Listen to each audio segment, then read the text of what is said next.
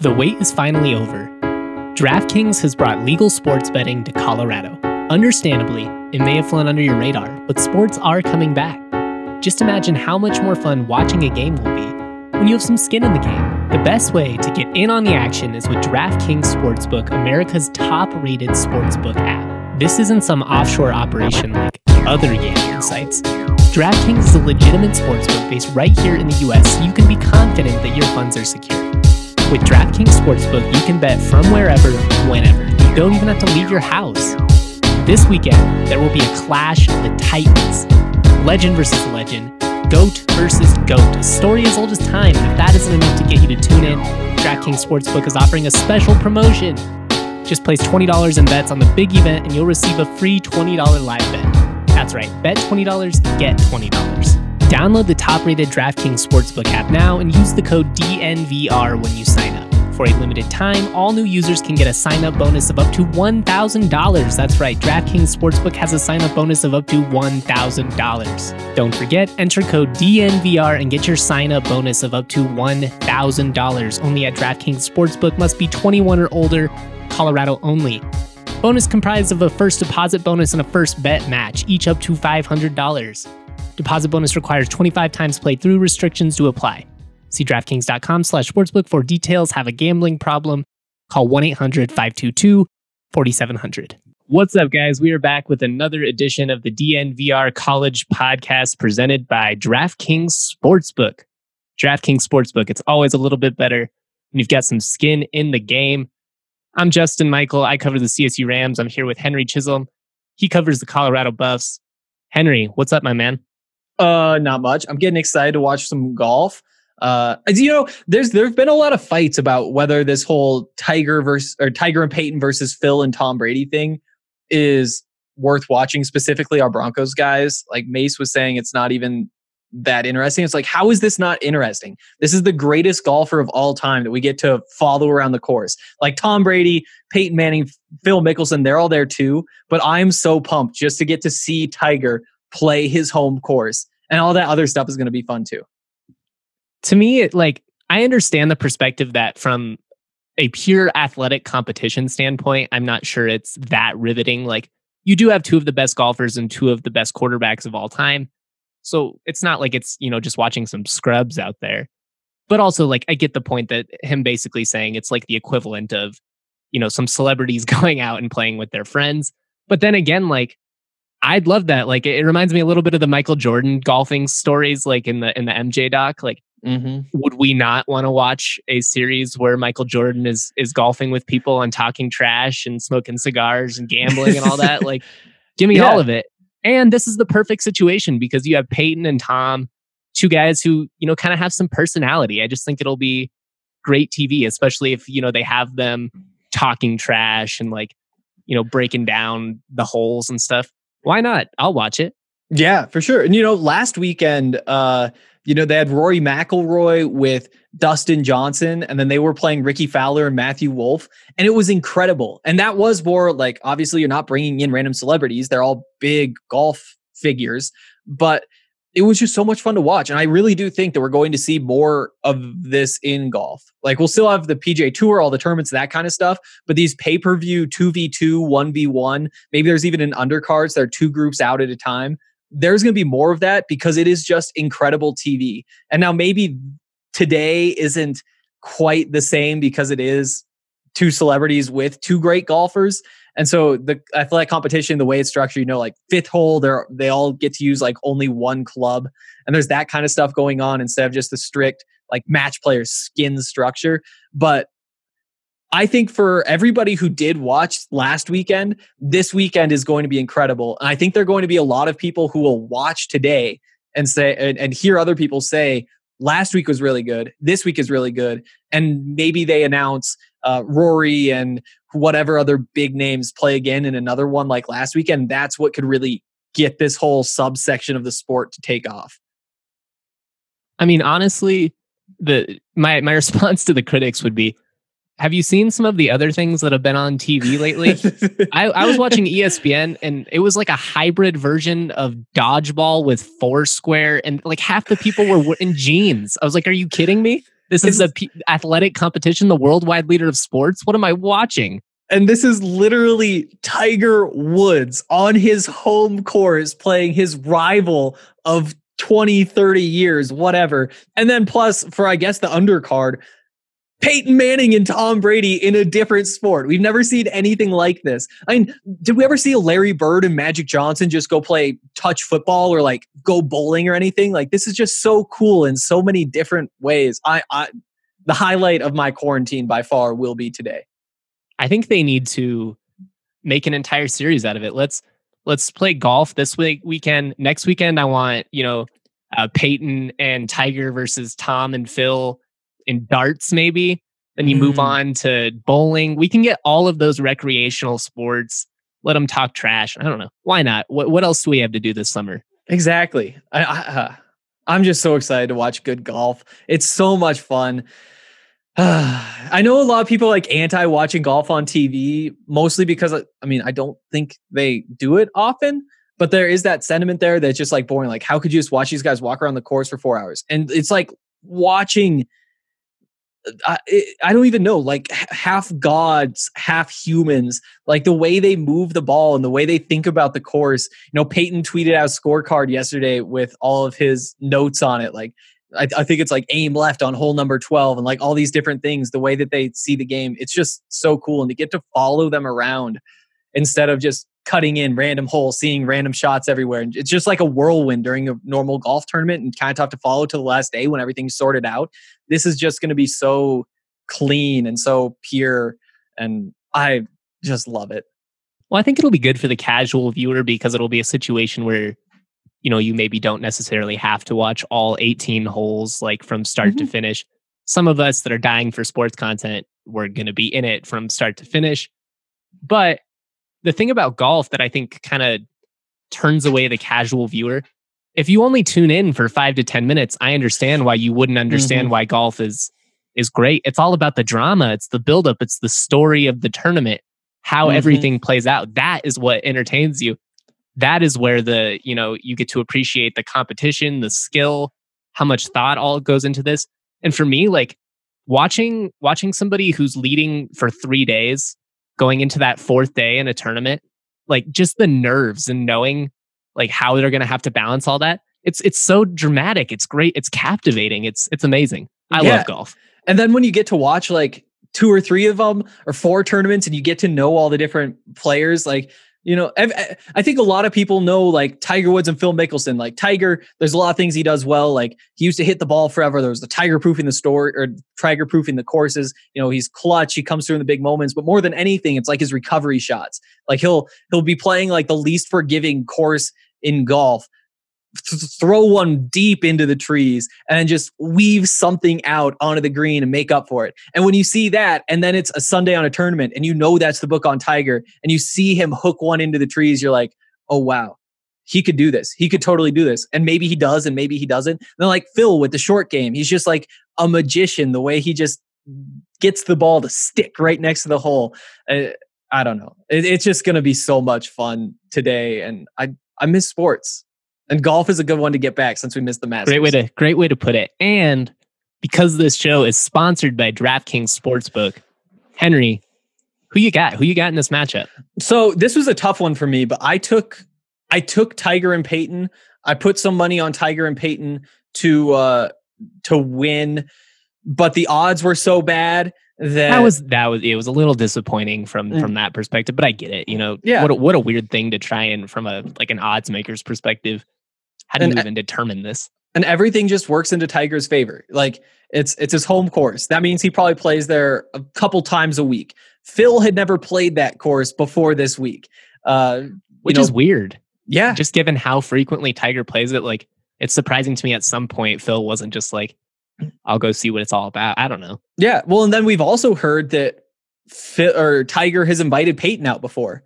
And Peyton's played the course with Tiger before out there. And so you're just like, wow, these guys know what they're doing. Sure, Phil got the practice round, but we saw last week with that last golf tournament, you know, Matthew Wolff, who hadn't played the course before, he could not read those greens. And there are no caddies for any of this either. So you don't even have locals who have seen all the putts to see what's going to happen. I, I really think that Tiger and Peyton are going to win. But because the odds were minus 245, something like that, I, I threw more stuff down on the props, stuff like uh, who's the leader after six holes. And I was pretty consistent throughout everything, putting Tiger and Peyton ahead. But that's the kind of stuff where I thought there's a little more value here. I think they're going to outperform that minus 245 or whatever the line was. I can't remember what I got them at. But uh, that was my strategy throughout this. I like it. I need to I need to check out some of those prop bets before it starts because they're just more fun. Yeah. Well, and especially when there's stuff like like I have Tiger and Peyton to be leading after three holes. And I have them like to take the first lead. And so throughout the day, there'll just be so many pieces that I'm excited to watch. And so I, I basically I threw my DraftKings budget for the week all on this. And I've just been picking things all week that I like. So I'm confident I'm going to come out ahead. Hopefully, Tiger and Peyton win. How crazy is it that, you know, legal sports betting finally here in Colorado, we don't even have our main sports in Colorado going on right now. And just like everybody is betting on sports right now Korean baseball, Russian table tennis, UFC. it's just, it's, it's a little bit funny. I'm sure like the people on the outside are like, these crazy sports fans, like, but God, man, we eh, it, you just need something to be excited about right now. And, yep. and DraftKings Sportsbook is doing that for the fans, baby. Get some skin in the game. Yeah, exactly. All right, I guess we will talk a little bit of college football today, given that it is a college football podcast. Um, you know, we were going to do the the defensive draft, but at this point, maybe we should just put it off to next week and, and talk yeah. NCAA news.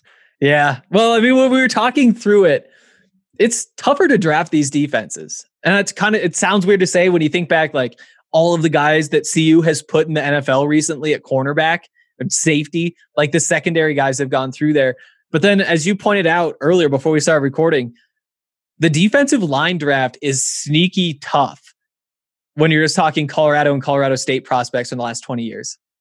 Not a not a lot of studs on the interior defensive line for either one of these programs.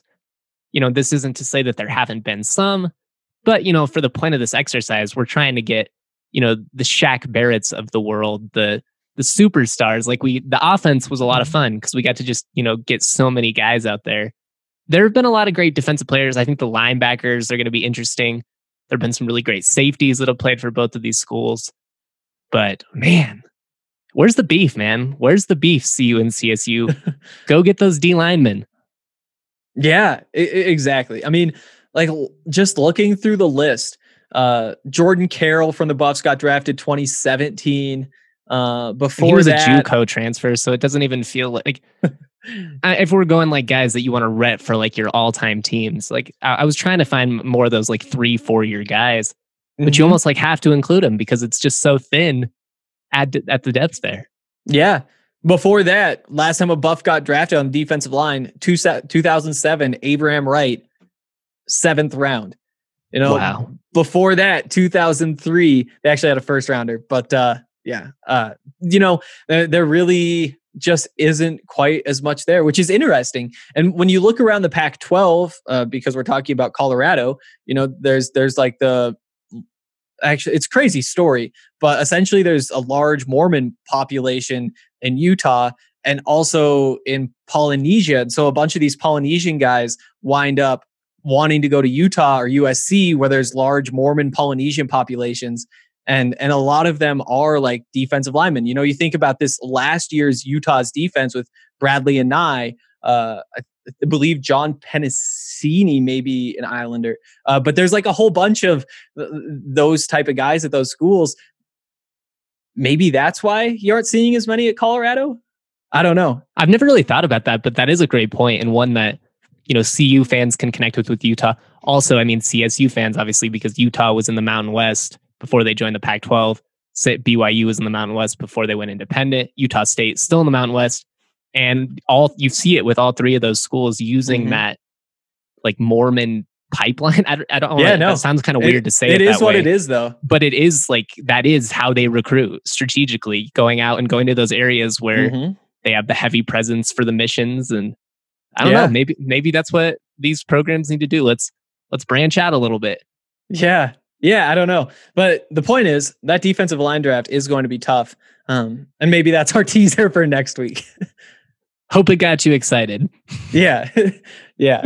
Oh man. But there is big news though.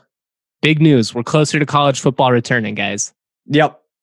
Uh, basically the NCAA, the Division 1 Council voted on Wednesday to allow voluntary athletic uh, activities for football players as well as men and women's basketball players and then uh, later in the week voted to allow voluntary athletic activities for all student athletes uh, at division one schools uh, regardless of sport. What was what is just your initial takeaway from that justin? My initial takeaway is kind of just that these schools they're gonna try and find a way to make college football happen. I know that's like the consistent thing we've been saying for a couple of weeks and i'm not trying to like beat that drum to death but obviously there's still a lot of question marks about access to testing and and some of that stuff. There are a lot of things that they have to figure out but the fact that they're you know getting these athletes back on campus in june that's a great sign. I mean i remember six weeks ago we were kind of talking like you know, are, are, the athletes even going to be able to be back at all by like August, September. And if that were to happen, you know, the future of college football for next year would have definitely been in jeopardy. Mm-hmm. I just think it's a it's an encouraging sign. I think there are a lot of things that we still have to figure out logistically, but at this point, I just think it it it should give college football fans, you know, room for optimism. Yeah, and and we've seen that all over the place. You know, you start with how quickly everything got back to normal in Asia with with all the baseball. Uh, they they had fans in at games. I think two three weeks ago, at least for a couple in Japan, and they were spaced out, and there's all that kind of stuff going on still.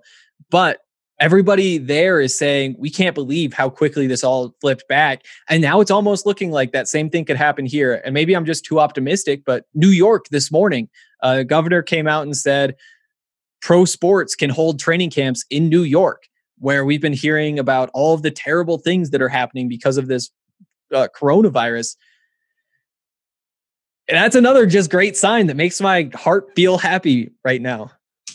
Look, like we want to be respectful. We understand that this fight is not over, and we understand that there are a lot of people that have been greatly impacted by this.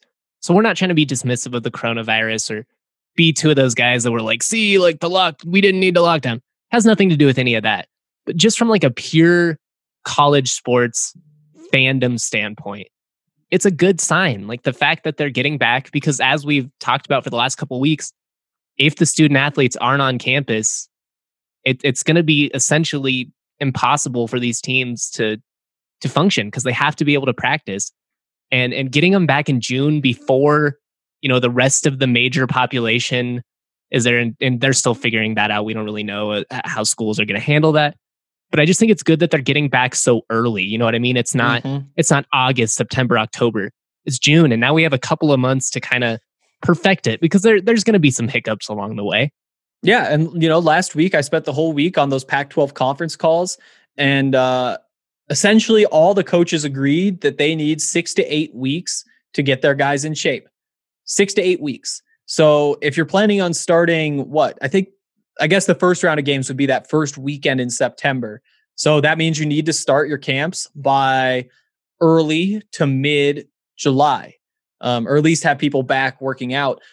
This would be a good sign in terms of thinking that those camps would be back um, by mid July at the very latest, because now there's this whole basically six weeks to play with, assuming that conferences are willing to allow voluntary athletic activities, because that's the next step here is that yeah. the NCAA allows it. And, you know, the SEC has already said they're starting June 8th. So the NCAA said that you could start voluntary athletic activities beginning June 1st. SEC pushes it back a week. Uh, the Pac 12 has their own moratorium that is supposed to end on June 1st. Um, and there will be a vote sometime in the next week as to whether to extend that moratorium or whether to allow voluntary athletic activities on June 1st. Uh, where does the Mountain West stand on all that kind of stuff? Are people thinking that they're going to be seeing sports soon? Yeah, it's kind of sounding like early June, a lot like okay. a lot, you know, these other leagues. It's we're we're in a we're at a point where I just think it's it's pretty clear that there's going to be some form of college football. And if they need six to eight weeks, you know these guys are all working out right now as is. I just think it's it makes so much more sense for them to be working out in a controlled scenario. I got a lot more confidence in in the sanitation processes at the CSU athletic facility than I do, you know, the lifetime mm-hmm. fitness in, in Arvada or whatever. Like mm-hmm. it, it's it's just a better situation because you can't tell these guys to not work out for half a year. It, it was never going to happen. You know what I mean? Like yeah. they were going to find ways no matter what. This is safer. This makes more sense. And at the end of the day, it's it's another step closer to college football returning. So I'm all for it. What do you think the biggest barrier is between like us right now and having a college football season? I think they have to have consistent access to testing. Okay. And it sounds like they're close. Like a lot of these schools, you know, they have the budgets for it. Where it's going to be interesting is some of the smaller schools, you know, can they afford to do this? Can they test players every day? Is that even feasible?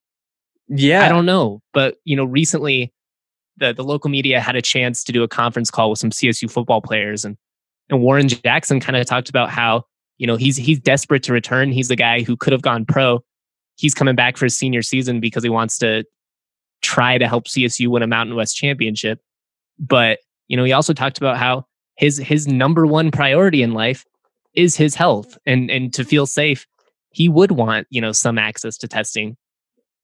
Where do you think, you know, most athletes lie on that? Do you think have you had a chance to ask anyone any questions like that or anything? I haven't heard much about testing in particular, and that's one of the. I really like that that was your answer um, because there are just so many layers to that question. Because you know the NCAA didn't just say everybody can go back to normal; they said you have to still follow your state and local guidelines. And so if those guidelines say you can meet in groups of 10 or less, then you can get your quarterback with your receivers and let them throw the ball a bit and just follow normal NCAA offseason rules about that, whatever those would be. But they didn't say themselves that schools need to be testing their student athletes. Again, that's up to the local governments, the state governments, or even the schools. You know, the university could say, we're not letting students on campus unless they've taken a test. And then you start saying, well, how often do they need to be tested? Is this a weekly thing? Is this a monthly thing? Can we do it once and then just be pretty confident that they'll be fine if they show symptoms we'll deal with it because a, a test right now costs about a hundred dollars or at least when pete thamel broke this news that's the number that he used in his story based on who he's talked to. I trust him.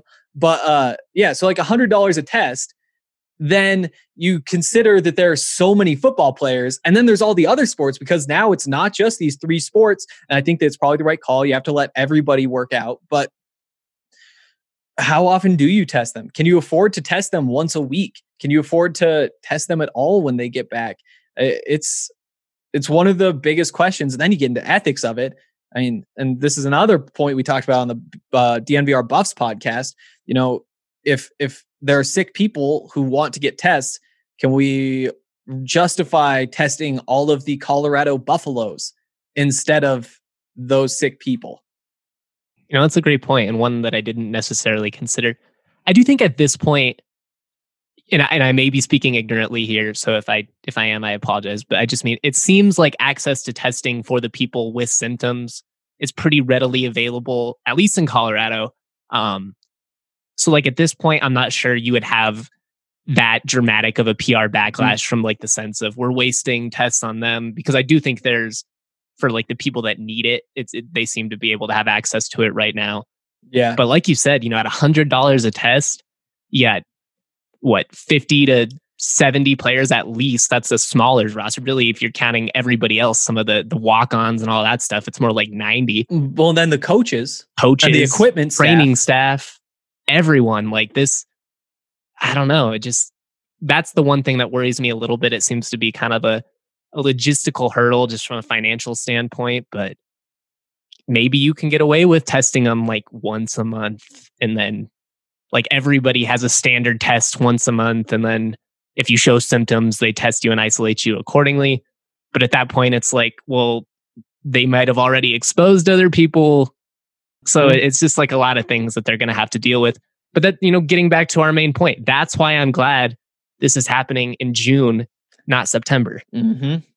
Yeah, and and when you're talking about those numbers, you know the the 70 people, then you have to factor in the walk-ons, and then you have to factor in the coaches, and then you factor in the equipment staff and all those other staffs.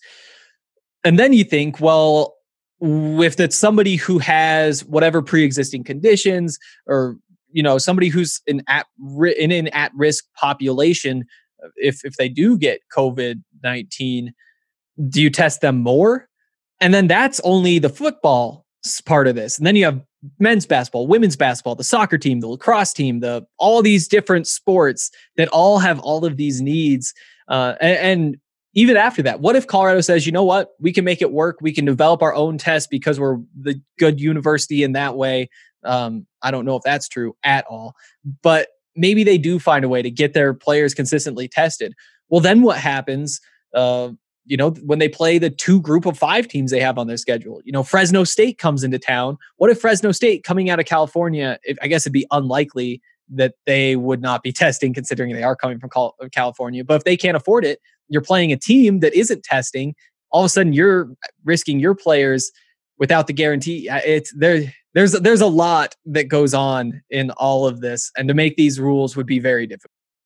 And then at what point, what's the public reaction if you have a a player that comes out and is like, I don't want to play. I don't feel safe yet. I don't think they're doing enough.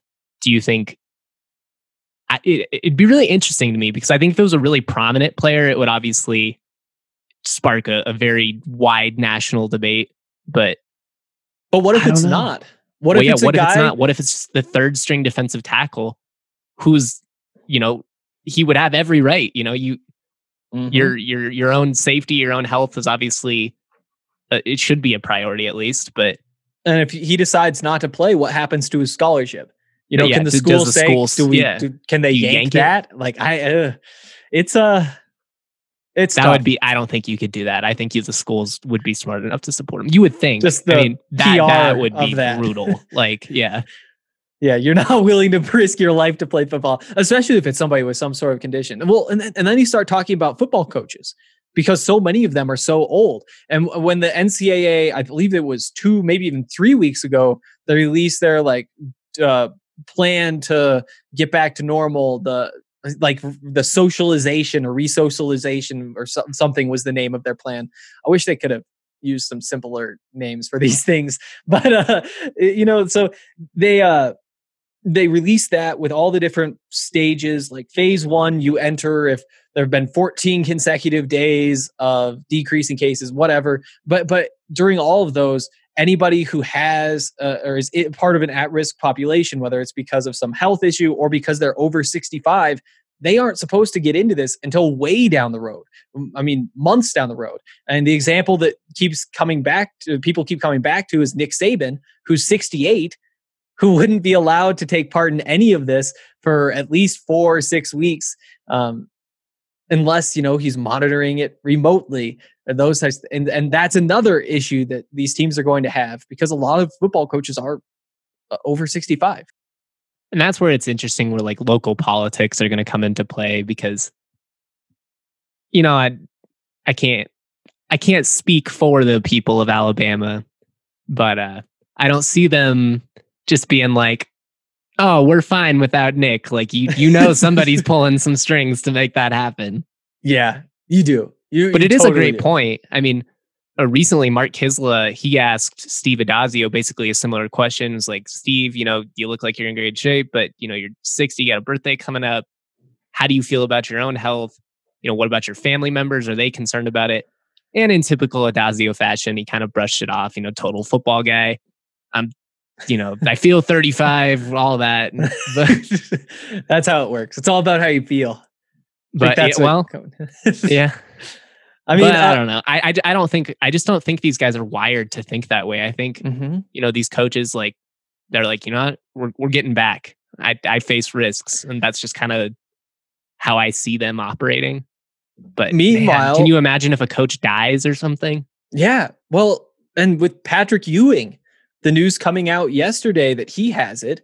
Uh, I'm kind of searching here so I don't say anything wrong. Yeah, but Patrick Ewing was hospitalized for the coronavirus, and he's he, for those of you who don't follow closely, he's now the head coach at uh, Georgetown, and and he's not 65.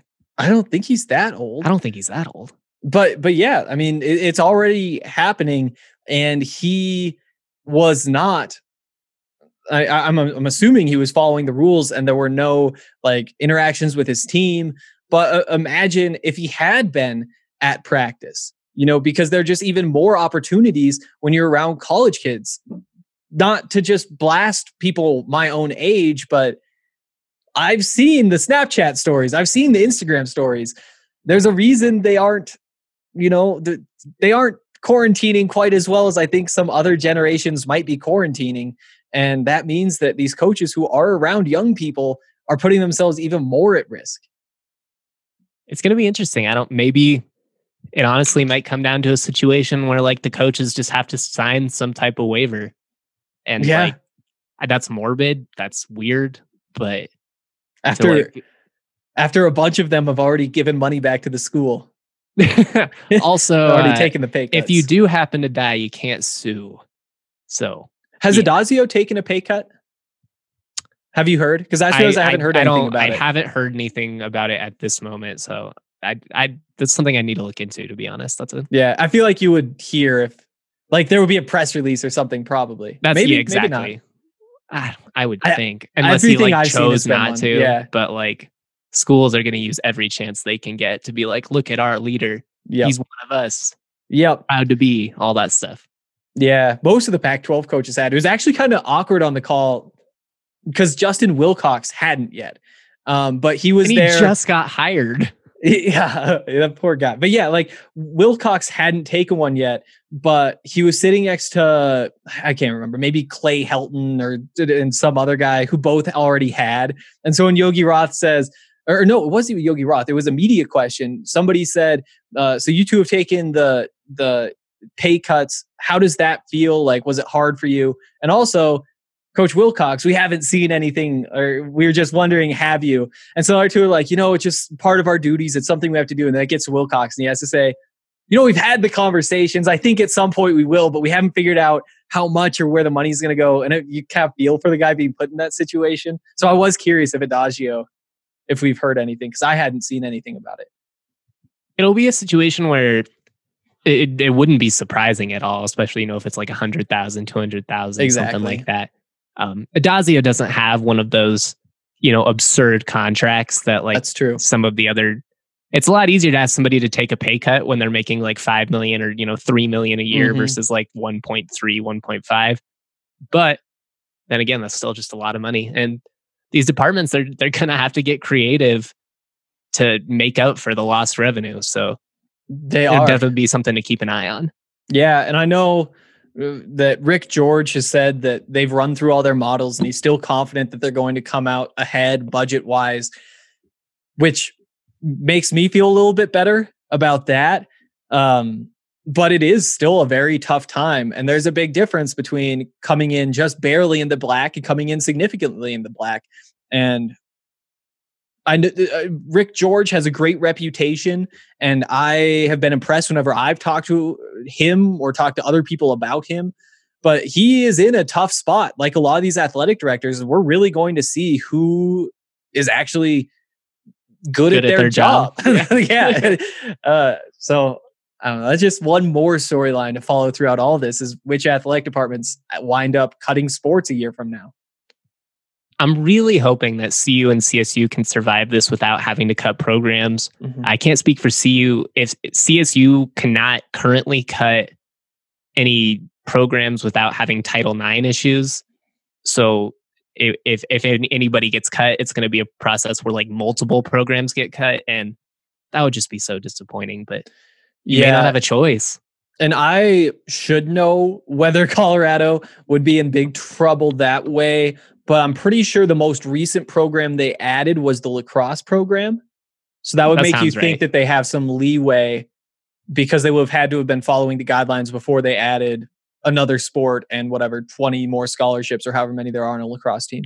I can't remember if they cut something to add that though. Oh, see, and that's what that would be the big question. Well, we'll recap next week. Another, yeah, another, another topic to talk about next week. But but I do know that's another one where Rick George has vehemently said we will not be cutting any sports. So That's good. And I that's a good sign. I do have a you know, I have a lot of respect for Rick George. I think him and Joe Parker are, are both, you know, good athletic directors. Uh, it'll be it'll be interesting though. This is really going to be a situation where how they handle things over the next year or so could really define their legacies. And it's it's so rare that we get a chance to really evaluate athletic directors because it is so much over time. Uh, you look at you know I, I can't speak to the specifics at Colorado. I mean, who has he hired? I know he's hired J.R. Payne, the basketball, the women's basketball coach. He's extended a bunch of coaches. Uh, he's hired Mel, obviously. He's hired Karl Dorrell.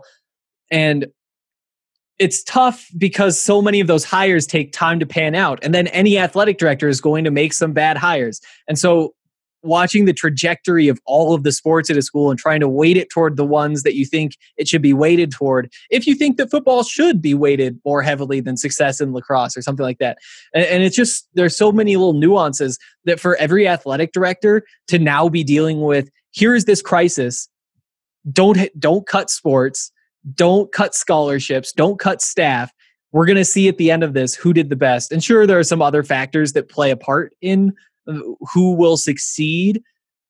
But in a lot of ways, we're going to see how the athletic directors really perform here. And uh, that another just interesting storyline to follow.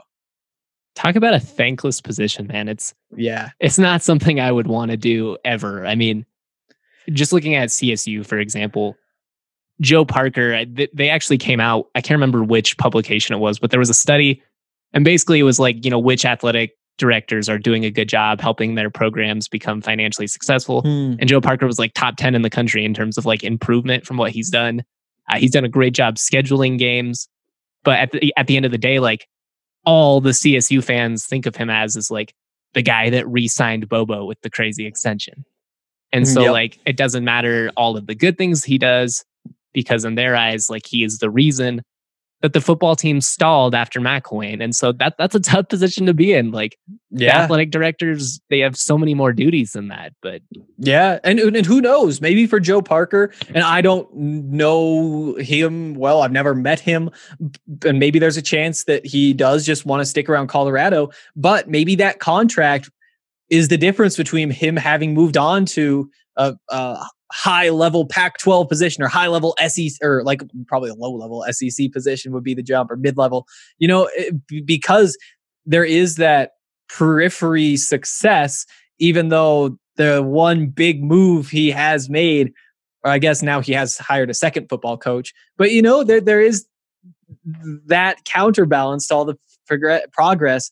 I don't know. I, I think that we're going to see the athletic directors that go through this process successfully over the next year get big offers at other schools.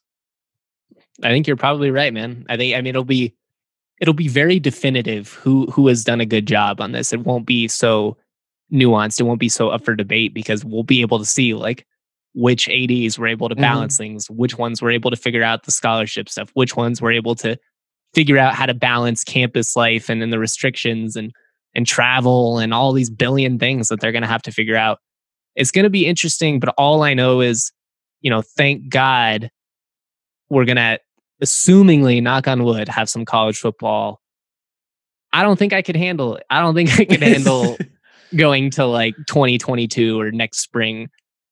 Oh, just thinking about it makes me sad.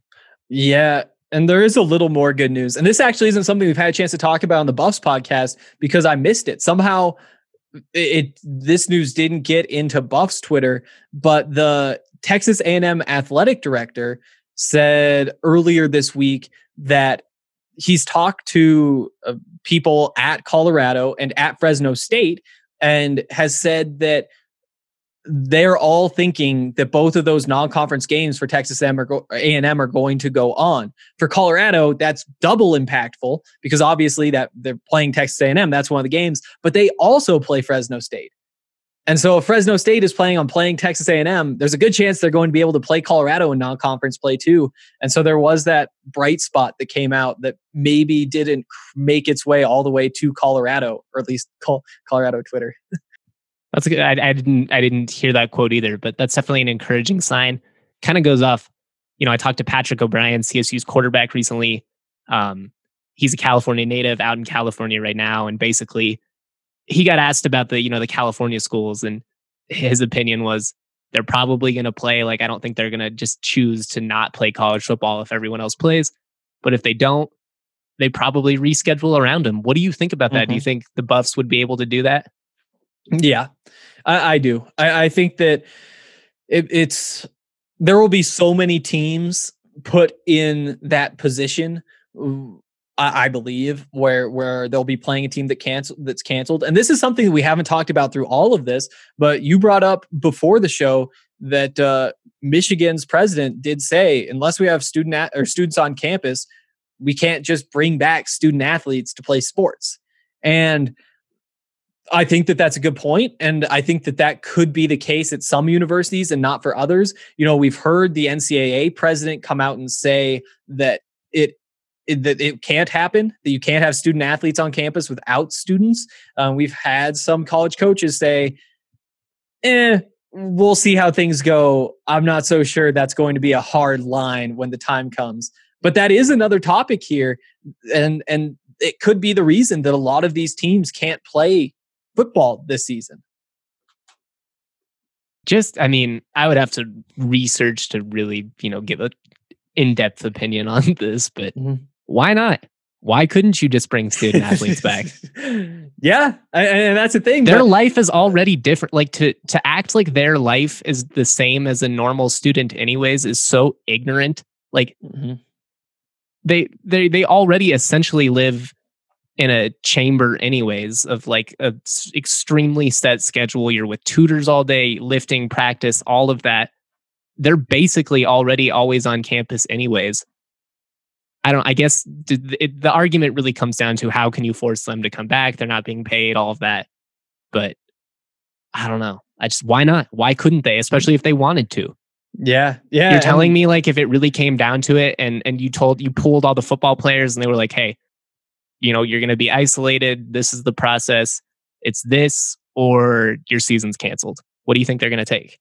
Yeah, yeah, I, I, think that they would go. I think that they would do it but it is just this weird thing where you know colleges started before college sports you know colleges were started to just make people smarter and to give people an education then all of a sudden sports kind of patched on for the students that were there and then for there to not just be a school running while you're still bringing students on campus and asking people to like like are you bringing back the RAs who monitor the dorms because a lot of these guys are going to be living in the dorms. Like you're going to have to feed them. You're opening the cafeterias. I guess the athletics would have their own cafeterias.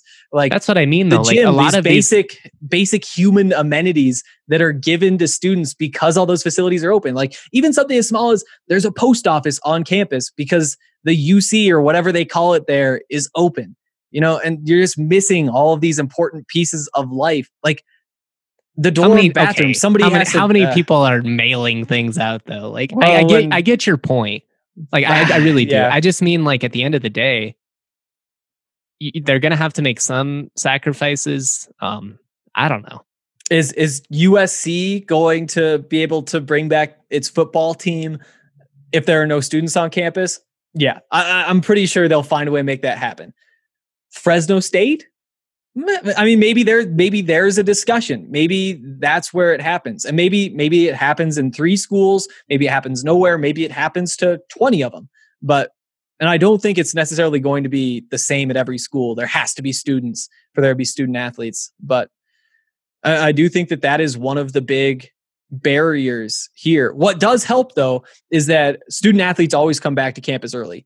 And I don't think we're going to hear decisions on campus openings before the football team will be back for camp. And so if, if, if, football teams are reporting because there was no spring practice two weeks early, and it is that mid July that all of this is starting up, and there still hasn't been a decision on their campus opening, they're already on campus for six weeks.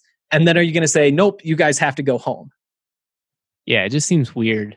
But then, like, it also comes back to is everybody coming back on campus? Is it the revenue generating sports only? Like, I get that it's a tough topic, but it's, I just think you could make it work. I don't. I don't think it's as crazy as it you know kind of gets made out to be. Just given that the life of the student athlete is not like your normal student, anyways. You know, Yep. they do the online schooling and then they're on the road and all that kind of stuff. I just don't think it would be that big of an adjustment. Yeah. You know, I could see it. And and I think that that is just one of the many ways that one university could decide that they're just not going to do sports. And I think that there will be some of those universities. And again, it's the question is whether that's five or 10 of them or whether that's 30 or 40 of them. And I- I, I think that Colorado, if they're if they do end up being scheduled to play a team that doesn't have a football team, whether that's Cal or USC or uh, Stanford or whoever it could be out of California or Fresno State, uh, I think that they could get something else scheduled. Just because you know what they're, they're a Power Five school, that means that that's where other Power Five schools will likely look first. I think there are a lot of Group of Five schools that would like to play up, and I think that there are a lot of FCS schools that would love to play up, and so it just puts them in a bit of a position of power when it comes time for all these schools to fill these open weeks. Do a home and home, CU and CSU. Um, I wouldn't hate it. I wouldn't hate it. I think in you have ob- you can't you don't win there if you're CU. That's Oh, no, not at all. Only CSU benefits in that situation. But except except that CU schedules a football game, and that's a football game that people to play the it. same football team twice in one year. Even if this is a game that I have been rallying against canceling for Colorado because like it just makes sense, or at least like spacing it. out. especially when you got a chance to schedule Air Force. Fair, but uh, but but uh, if if this is this is one of those opportunities that I feel like you have in a season like this to make this season memorable, even if it isn't going to be your traditional college football season. So if that's what it comes down to, if your option is should we schedule Colorado State a second time or should we schedule uh I think it'd be more don't even know. realistic to probably SMU? schedule, you know, eh, I, I I think you could probably see him like go getting Greeley or something before they do a a home and home with CSU just because probably.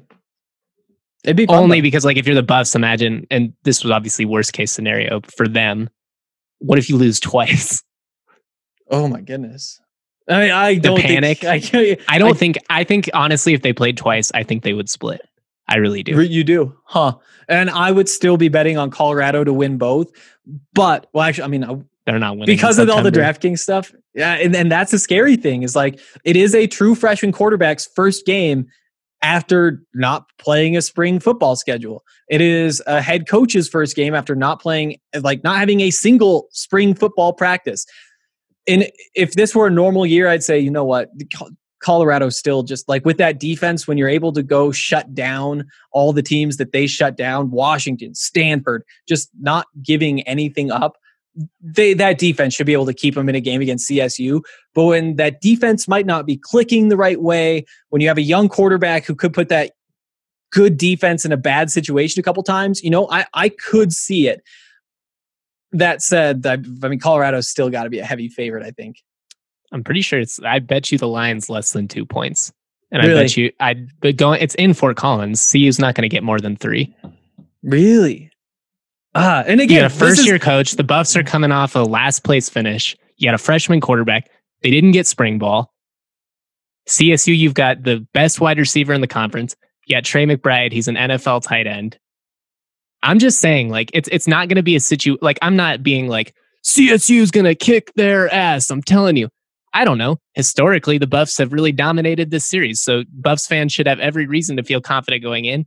But if I'm a Rams fan right now, I feel really good about CSU's chances against CU in September. That's all I'm going to say.